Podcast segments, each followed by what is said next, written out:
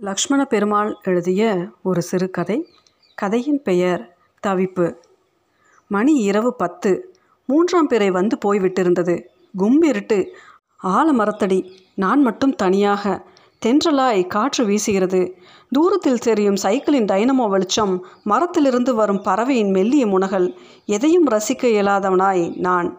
இயலாதவன் என்பதை காட்டிலும் ரசிக்க விரும்பாதவனாய் நான். ஒன்பது முப்பதுக்கெல்லாம் வந்து விடுவேன் என்றாள். இன்னும் வரவில்லை.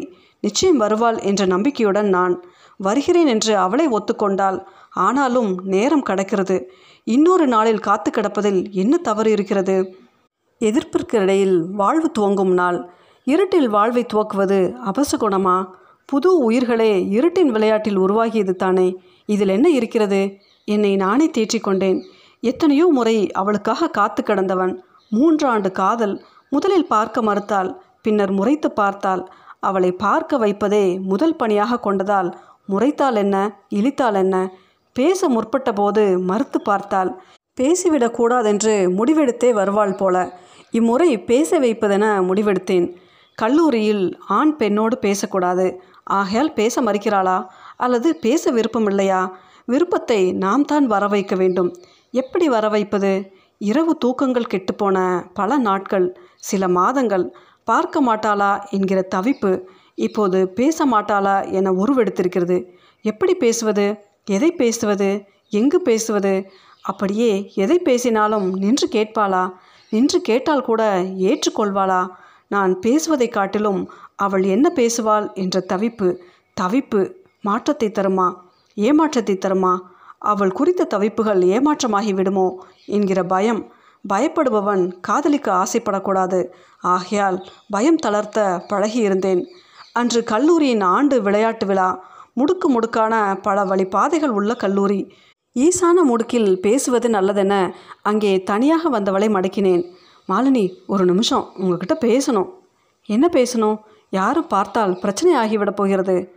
யாரும் பார்த்தால் பிரச்சனை என்றால் உனக்கு என்னிடம் பேசுவதில் பிரச்சனை இல்லை என்று நினைத்து கொண்டேன். உங்களை எனக்கு பிடிச்சிருக்கு. உங்களுக்கு என்ன பிடிச்சிருக்கா? இங்கே பாருங்கள் ஒழுங்காக படிக்கிற வேலையை பாருங்கள் உங்களை பற்றி யோசிக்கவெல்லாம் எனக்கு நேரமில்லை. வரவழைத்து கொண்ட வெறுப்பு வார்த்தைகள். விருப்பத்தை நாமல்லவா வர வைக்க வேண்டும்? மகளினி நீங்கள் சொல்கிறது உண்மைனா இன்னும் மூணு நாளைக்கு நான் உங்களை பார்க்க போவதில்லை பேச போவதில்லை. நீங்கள் தனிமையில் இருக்கும் பொழுது என் பற்றிய நினைப்பு வரும்.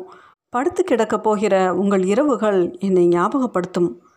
மூன்று நாள் கழித்து மனசாட்சியை தொட்டு சொல்லுங்கள். என் பற்றிய நினைப்புகள் இல்லை என்பதை. நினைப்புகளுக்குள் நான் வருவேனே ஆனால் உங்களை நீங்கள் ஏமாற்ற முயற்சிக்காதீர்கள். அதற்கு பெயர்தான் காதல். ரத்தின சுருக்கமாய் சொற்களை கையாண்ட பெருமையில் அங்கிருந்து அவளுக்கு வழிவிட்டேன். எத்தனை நாள் சிந்தனை. பேசிவிட்டேனே ஒழிய என்ன சொல்லப் போகிறாளோ என்ற தவிப்பு. மூணு நாள் கழித்து வெட்கத்தில் பார்த்தாள். மெல்ல சிரித்தாள். மௌனத்தில் சம்மதித்தாள். கல்லூரியில் பேச தடை விதித்தாள். எத்தனையோ முறை அவளுக்காக பேருந்து நிலையத்தில் காத்திருந்திருக்கிறேன்.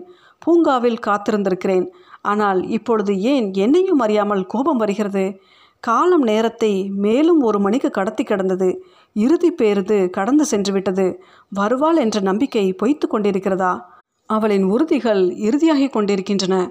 ஒருவேளை வராமல் போய்விடுவாளோ? வராவிட்டால் என்ன செய்வது?